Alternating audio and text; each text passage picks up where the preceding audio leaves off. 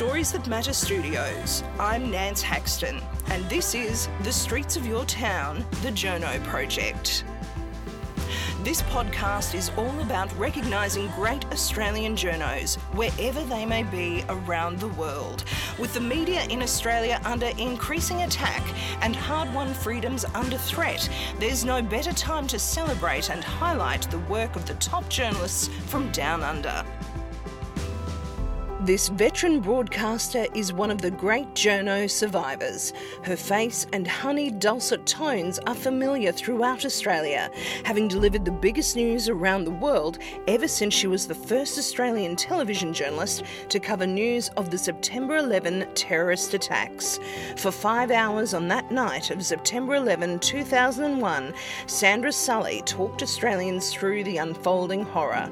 She's continued to be a story leader as the first woman to co host the Melbourne Cup and travelling to East Timor to make a documentary on how the then new nation was coping post liberation. In this episode of the Journo Project, we talk about Sandra's passion for storytelling, press freedom, and feminism, highlighting women's voices in her new podcast project, Short Black. Sandra Sully, uh, journalist, presenter, 10 News First, and consulting news editor, 10 Daily. Sandra, thank you so much. Welcome to Streets of Your Town, the Journo Project. It's great to finally be here, Nance. We've been planning this forever, and now we're finally finally get to do it. Well, here we are at the Channel 10 studios. Thank you for squeezing me into the hectic day that is Sandra Sully's work day. I really appreciate that. Oh, of and uh, of course, we're hot on the tail of the Walkley Awards, the 64th Walkley Awards. I think we should perhaps mention that. First, of course, you were a host, and I just came out so excited for the profession. Felt like it was a, a rallying call for the troops to some degree. With, with your speeches, with, with Kerry O'Brien's speech, how did you feel? Oh, look, it was a real privilege to be asked to co host, and I'd never worked with Kieran Gilbert before, so that was terrific. Uh, it was quite an honour to hear Kerry O'Brien go off. Um, and what he said, you know, resonated with that room and hopefully with the audience at home. It was broadcast on Sky News Extra, and uh, the timing couldn't have been more important. Uh, however, many months back, Louisa Graham and I had made a personal pitch to uh, the New South Wales Premier, Gladys Berejiklian, to get some support for the Walkleys. And let's face it, for the last six or seven years, it had been in Queensland and Victoria, but they were Labor governments that had supported the Walkleys. And someone said to me, How did you get the money? And I said, Well, Premier, you know, it can't just be a one way street. All sides of the political equation need to support quality journalism. It's a fundamental pillar of a strong democracy. And it's time you guys pitched in. And she sort of bristled and thought that was a bit cheeky, um, but that's my second name really. And you know, to full credit to her, she took some time to make the decision, and then when she did, she said, "Look, I will, I'll, I'll support journalism, but I want." Year two, I'll do it over two years. The first year we'll do it in Sydney, and we said, of course, you know, we're happy for you to speak and, and, and endorse your support of journalism. I mean, it's a good thing. And the second year, I want to take it regionally, and um, everyone agreed on Tamworth, and I think that's just wonderful. Our regional journalism networks have never been uh, under more pressure, and newsrooms are closing across the country, if not they're merging, and uh, there's no better time to support regional Australia. It's sort of reconnecting journalism and, and the highest quality journalism, of course, that we all aspire to, to back to the country roots in many ways, isn't it? I think. Yeah, absolutely. And it'll be. I don't. You know, last night there was probably over a thousand people. It was a, it was an amazing turnout. And at the end of the day, all of the publishers and news organisations, you know, broadcast, print, radio, have to essentially you know, fund their staff to get there, and we'd all, you know, pay our way for a ticket, etc. But if it's regionally, you know, the networks and the press barons, you know, have to contribute and they're going to stump up and support regional journalism. Get out of the Sydney bubble. exactly, and, and that's never a bad thing, is it? we all know. So, Sandra, you, you had a, a great couple of intros about press freedom too. It's a tough time for the industry at the moment. You've seen it over develop over decades. Is this the, the hardest time, would you say, or how would you describe it? Uh, gosh.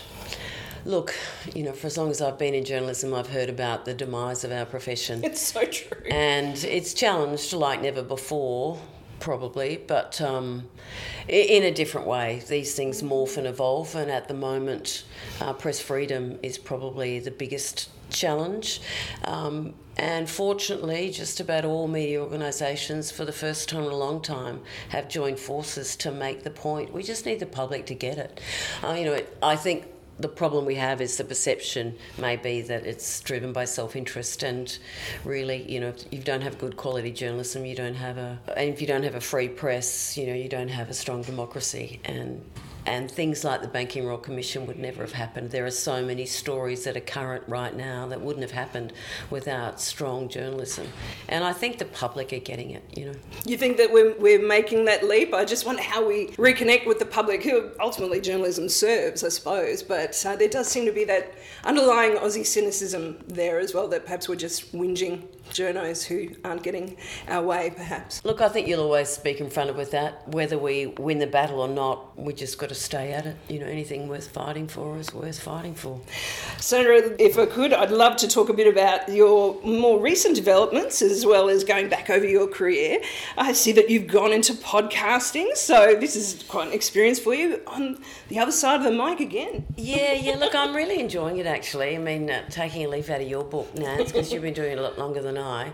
But you know, I've always been a, a champion of, of women and strong women, interesting women.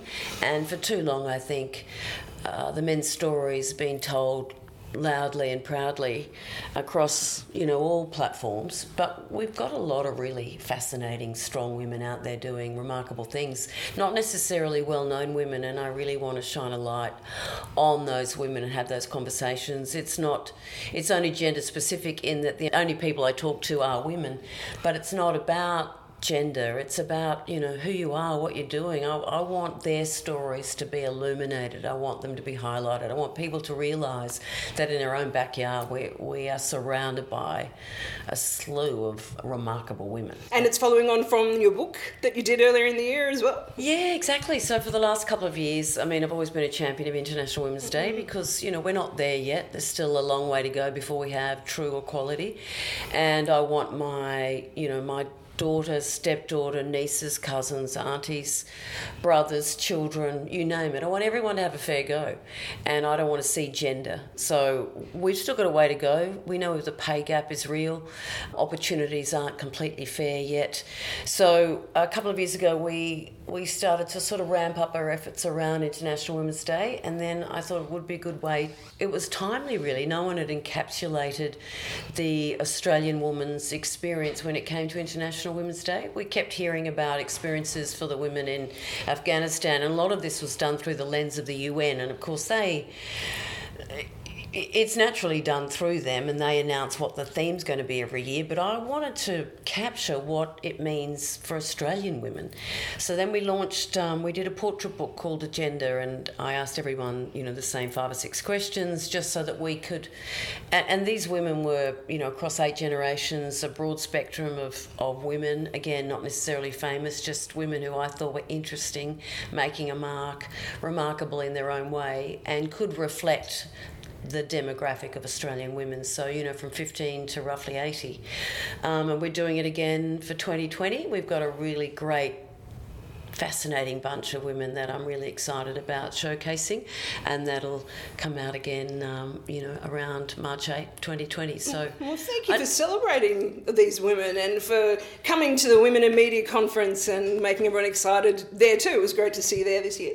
I love it and I'm really passionate about it. And I think the one thing that is important in anyone's career is that you maintain a consistency of approach and stay true to your values. And it's always been important to me that women get a fair go. And a lot of that stems from my upbringing, you know.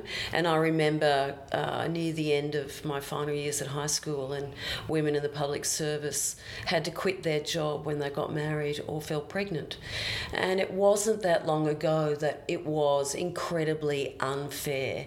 And it's still in my DNA, and I, you know, won't really give up until we don't see gender anymore. I think, honestly, the next big battleground is ageism. I mean, that's just another horrendous battleground that we've got to champion, but um, it's not because I'm just getting older.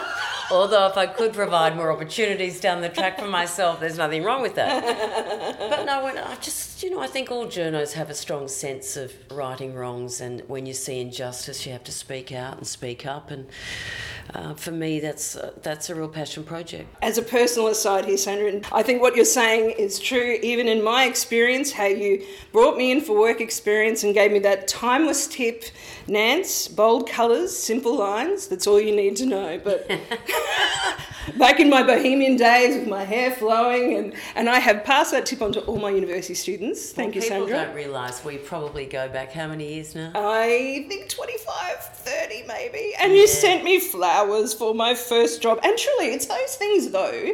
When I first got my break at the ABC, and you said, "Oh, you're in the club now," and you know, you you'll you'll never look back. And I think at the time, you don't even realise how big pivotal those moments are unless a mentor or somebody that you respect really reminds you of it. I so was talking to someone about our chat ahead of this today, Mm-hmm. and they were saying, "Well, how do you know Nance?" And I said, "Well." You know, she was plucked out of regional uh, newspapers, suburban newspapers in Brisbane, and she was given the opportunity to get a cadetship at the ABC. Or I think I encouraged you to Port go Augusta, for it. that's right, yeah. And no, well, then you landed it, but the job was in Port Augusta, and you rang me, I think, and said, "What should I do?" And I said, "Go for it," because once you get inside the ABC, and I said you'll be in a regional market, and one of the best things I ever did. In those days, it- was considered with aggregation. I went to Canberra, and that was considered a regional market, even though it was a cap city, because they didn't have their own newsrooms, and oh, mm. there was one or two, but there wasn't one for each broadcaster, etc. So I said go because once you go regional, you'll get opportunities, and if you're in the ABC family and you're in Port Augusta, they'll ask you to do news and current affairs across radio and TV. You'll have opportunity, and I look back and think, you know, you were a young girl in Brisbane, and um, you know you had a tough family situation, and it was a big call for you to pack up yourself and go boldly to Port Augusta.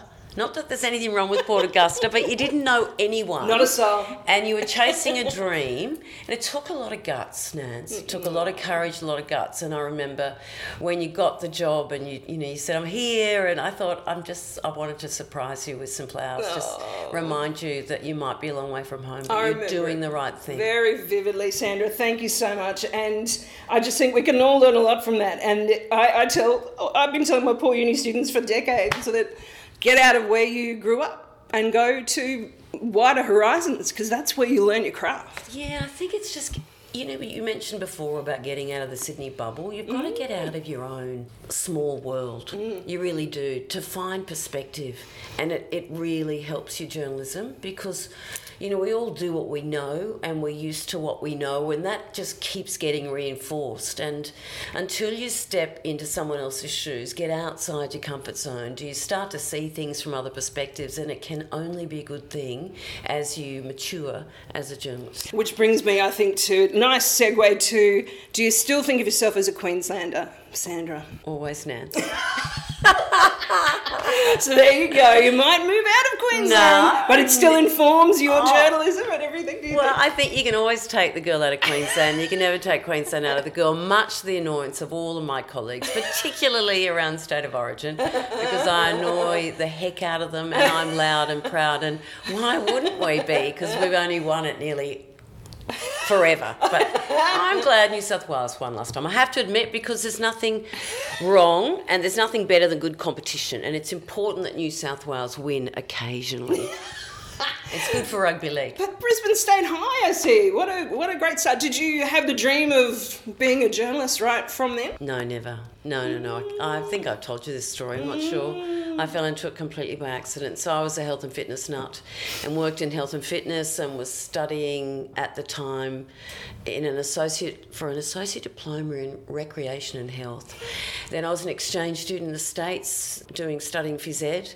And I came back and I was working in gyms and, you know, an aerobics instructor and too funny when I look back. I get, but I loved it because I was getting paid to keep fit, you know.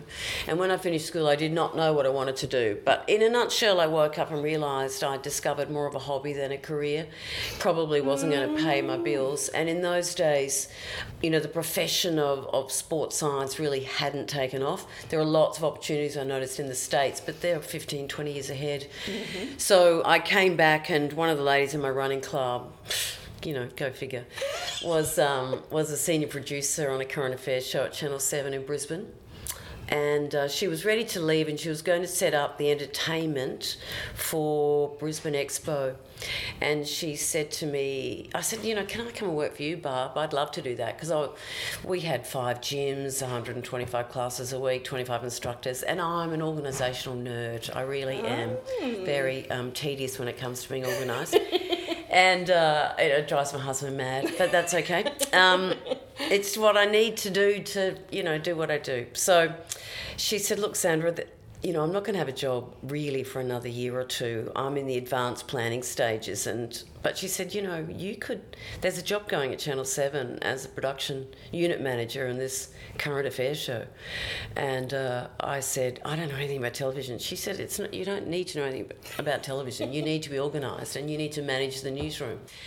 And I said, oh, look, okay. I was ready to do something, and at the time, I'd started a bachelor of business by correspondence, which was really dumb, because you know it was such a struggle, and studying by correspondence is hard yakka. Mm. But anyway, I just knew mm. I was ready for another challenge. I just didn't know what it was. And I landed a job in a newsroom and swapped my degree for journalism, got a cadetship, and, you know, fell in love with journalism and just had no I, I didn't know anything about the world. And you know a year and a half down the track I was offered a cadetship and I remember saying to the news director why are you offering it to me when there are all these other journalists and graduates who studied? And he said look you know critically with journalism it's the ultimate team game. You know how a newsroom works.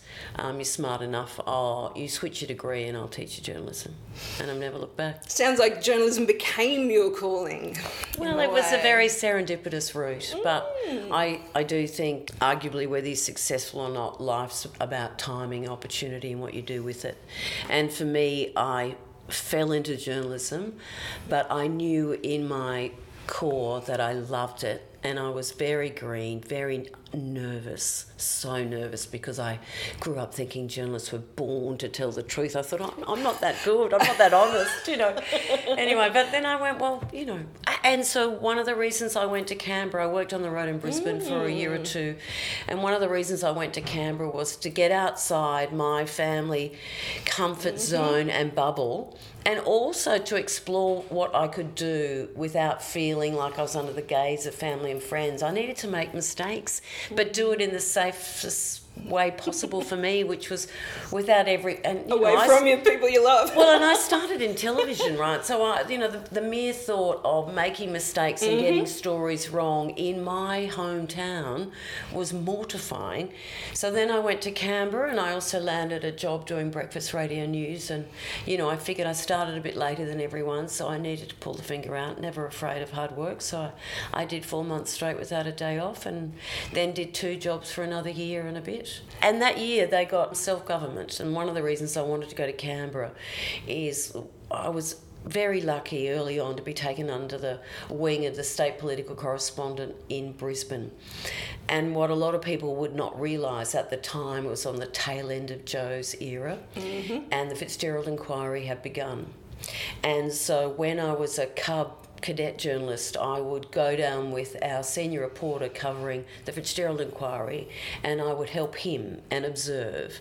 So I was I was on an observation shift at the back of the Fitzgerald inquiry. At this most pivotal juncture in Queensland history. And I saw Goliaths being taken down, right? Mm. And for me personally, I went to school with the police commissioner's daughter. She was one of my best friends at school, and I was watching one of my best friend's father end up going to jail. Mm-hmm.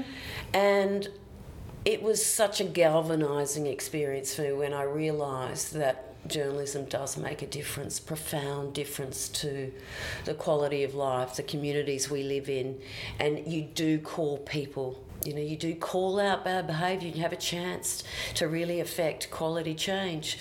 So when I had the chance to go to Canberra, they got self-government. That was an aggregation started. Mm. So I'd had a year or two as this, you know, assistant cub political reporter. Mm. Really had never filed. I just followed Mike Darcy around. He was so generous to me. And, you know, going down to the bear pit of, of the Queensland Parliament then and seeing Incredible. Joh and the tail end of his career, mm. all of the brown paper bag era, watching Quentin Dempster every night, you know. And I got the chance last night at the Walkleys to sit with Quentin, who I had on a pedestal for my entire journalism career, is really an honour and, and such a privilege. So when I went to Canberra, I put my hand up for the political round, and in those days you had a grading, right? So I was a D grade oh, journalist. Oh yes, I remember the grading. I got promoted to a C grade, Ooh. and they said, you know, can you cover the local round? They've just got self government, and I said, yeah, sure. And I did not know what I was doing. I jumped in the deep deep end, completely blind and deaf and hopeless. But you know, the only way you learn really is you sink or swim.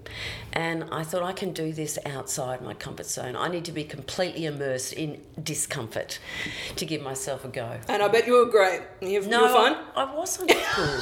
I wasn't. But you got there, Sandra. But I got there. You're still here. Um, yeah, look, I hung in there. They hung, hung in there with me. I presented weather on weekends. I did mm. breakfast radio five mornings a week. And oh, then true. another year or so later, 10 went through big machinations in the days of, mm. of um, Frank Lowy and the networks changing hands. And, and they axed a couple of journos in the Canberra Bureau.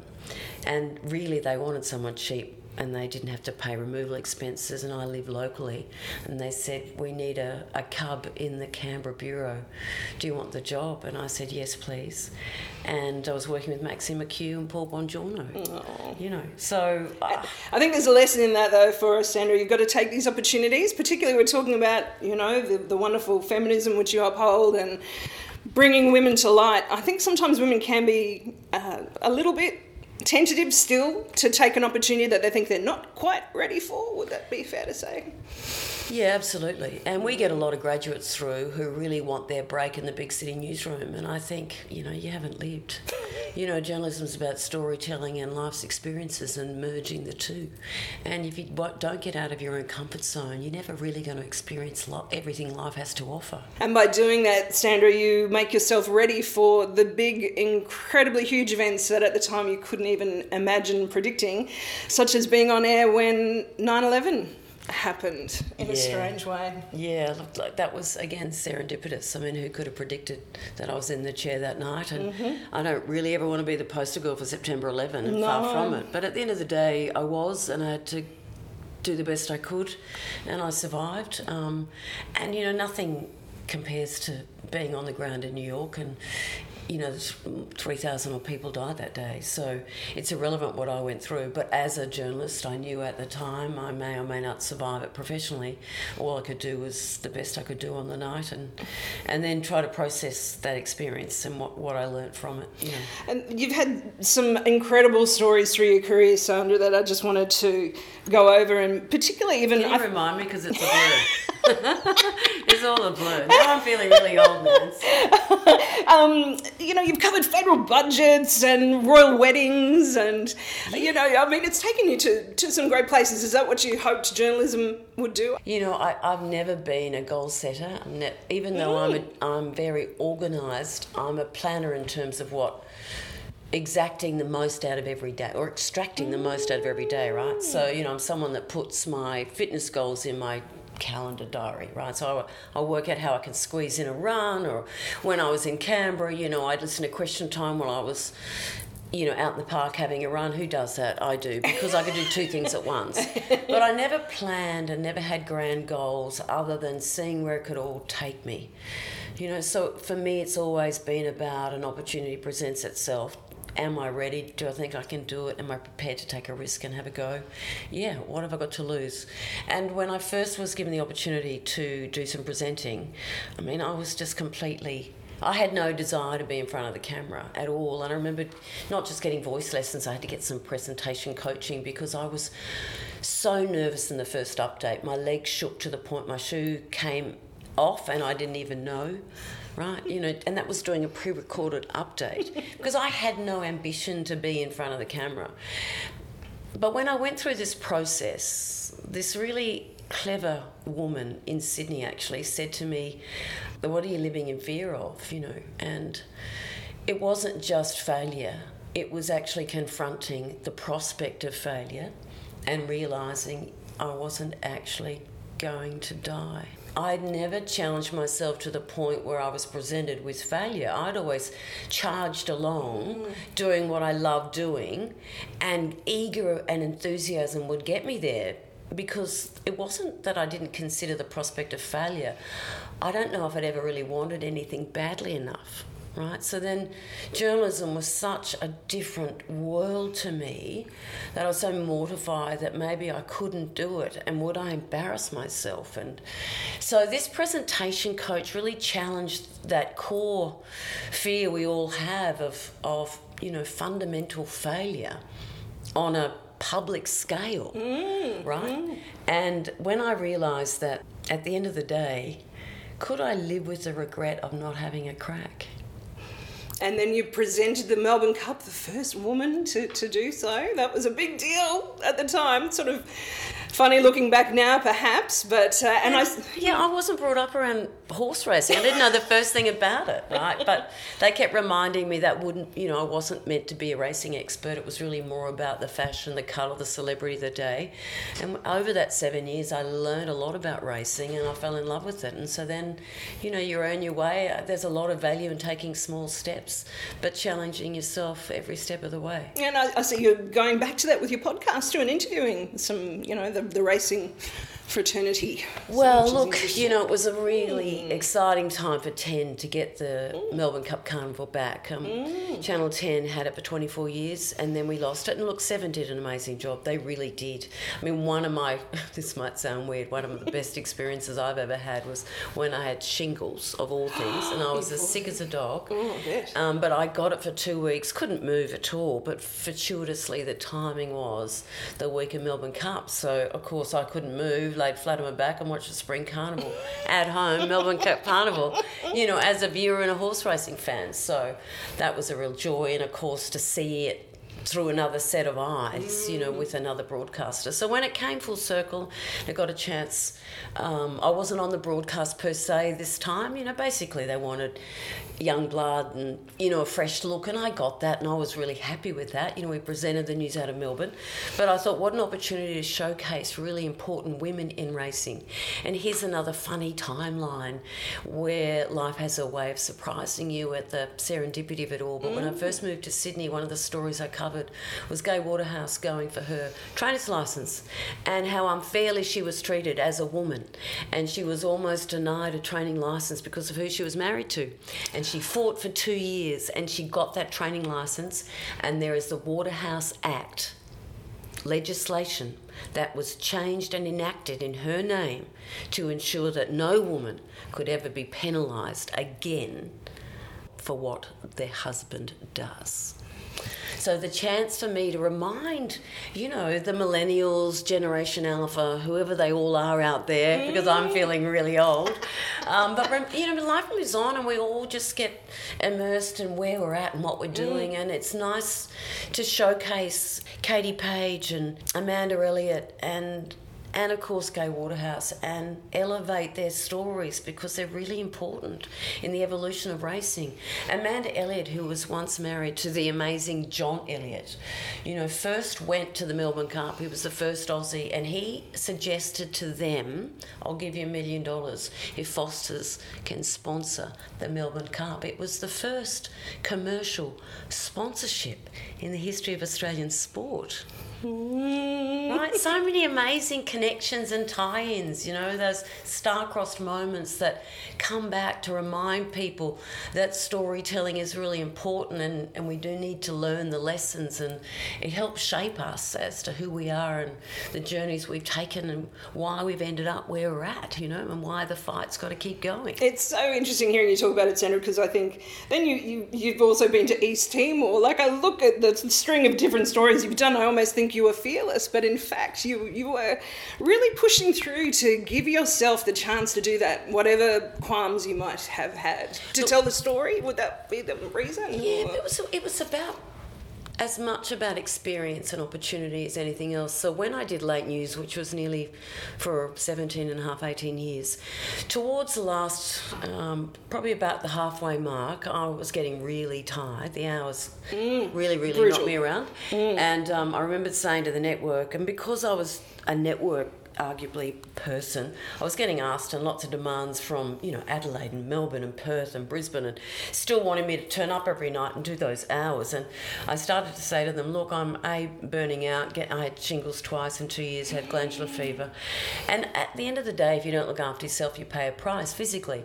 So I came back to them and they said, all right, log your hours and show me what you're doing. And we'll, I said, I just want a nine day fortnight because I'm putting the same hours in that everyone else is doing, but I'm doing it in four days.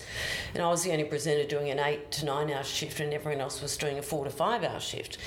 And you know, presenting an hour of news is the equivalent of a couple of other hours' work. So you know, th- that's another story. In a nutshell, though, over that time, I said to them, "But I'm also squirreled away at an anchor's desk, and I'm not on the road anymore." So when I got a chance to renegotiate contracts, I said, "Look, you know, once a year, can I get away from the desk and go and do something?" And they said, "Sure. We don't know what that's going to look like yet, but."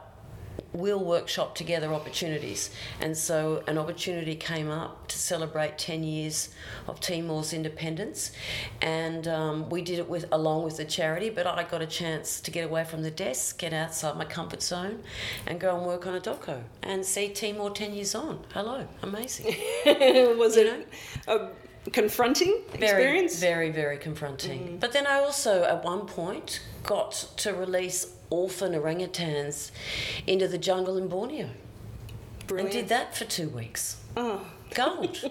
you know, so it didn't have to be down the predictable, you know, political route. It didn't have to be confronting in the traditional journalism sense. You know, I got a chance to get away from the desk and explore other things I found interesting, was passionate about, you know. So, yes, a lot of luck and good fortune, but it wasn't without tenacity and and persistence. Yes, you've got to be ready. As one of my favourite sayings, you can't control the wind, but you can set the sails. That's a nice one. I might have to adopt that one. Thank you. No? Looking back, it's been um, yeah quite a ride, but uh, and it's not over yet. That's for sure. So, Sandra, I wonder I, I find people get quite intrigued about how we find stories. Can you tell us a bit about how you what is it a gut feeling for you how does your antenna go off that you know this is a really ripping yarn that needs to be told well if there's ever injustice it's a given but I think the human story is is incredible. People overcome extraordinary adversity,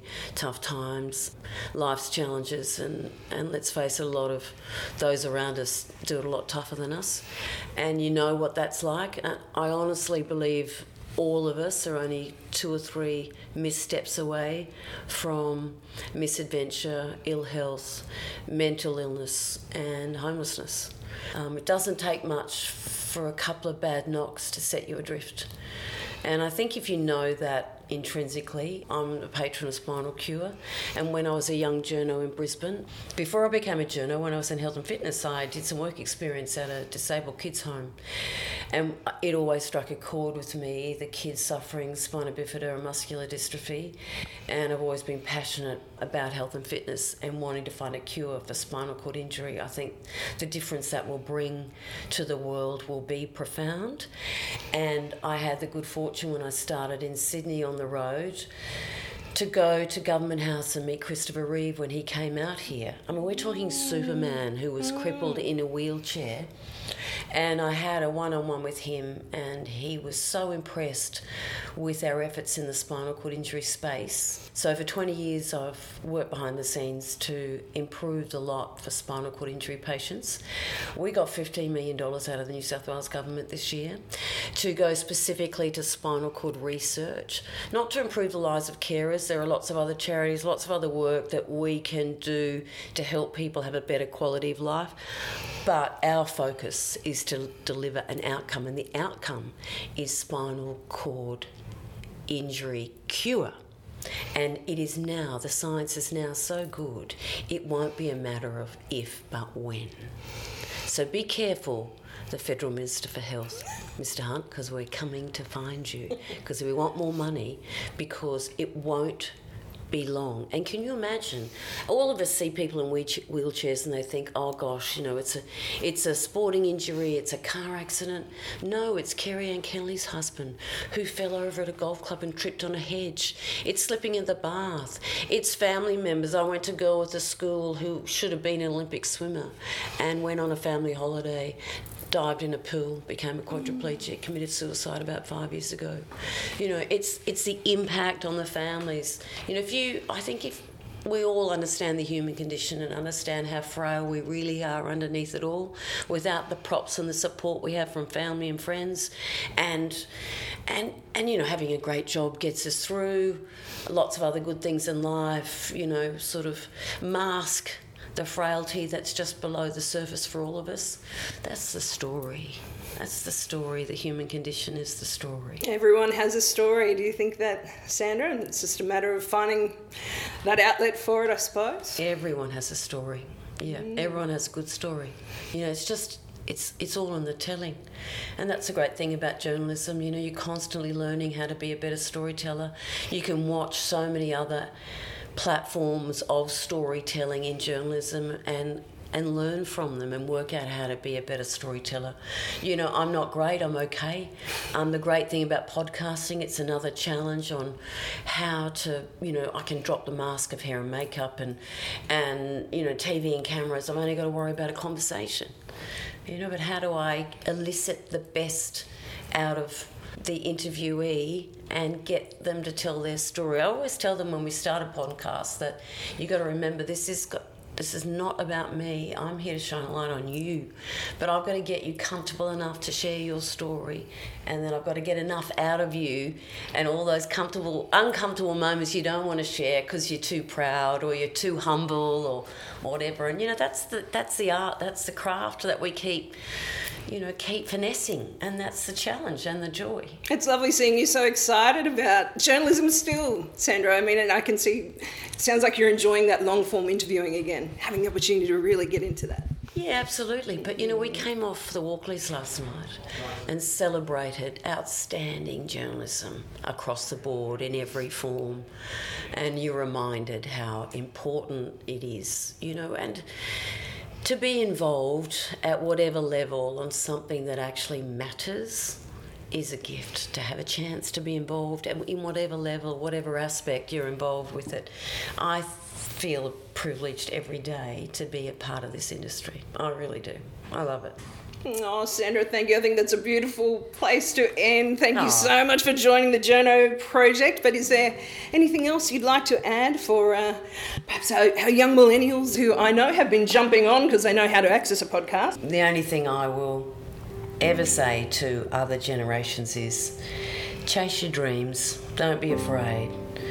Um, but find the courage to challenge and stretch yourself. You never know where you'll end up, but enjoy the journey. Life can be short. Could be in the middle of nowhere in Port Augusta. That's right, and look what happened to you. Didn't kill me. No, exactly. Canberra didn't kill you. No, it could have. and it's tough. Yeah, it is. Thanks, Thank you, Sandra. That was journalist 10 News first presenter and consulting news editor of 10 Daily, Sandra Sully, speaking to me at Network 10 Studios in Sydney for the Journo Project. Streets of Your Town is produced by Nance Haxton, aka The Wandering Journo, with production assistance from Michael Adams. That's it for this episode. I'm Nance Haxton. Stay up to date with the latest episode of Streets of Your Town by subscribing on your podcast app, on iTunes or SoundCloud. See you next time.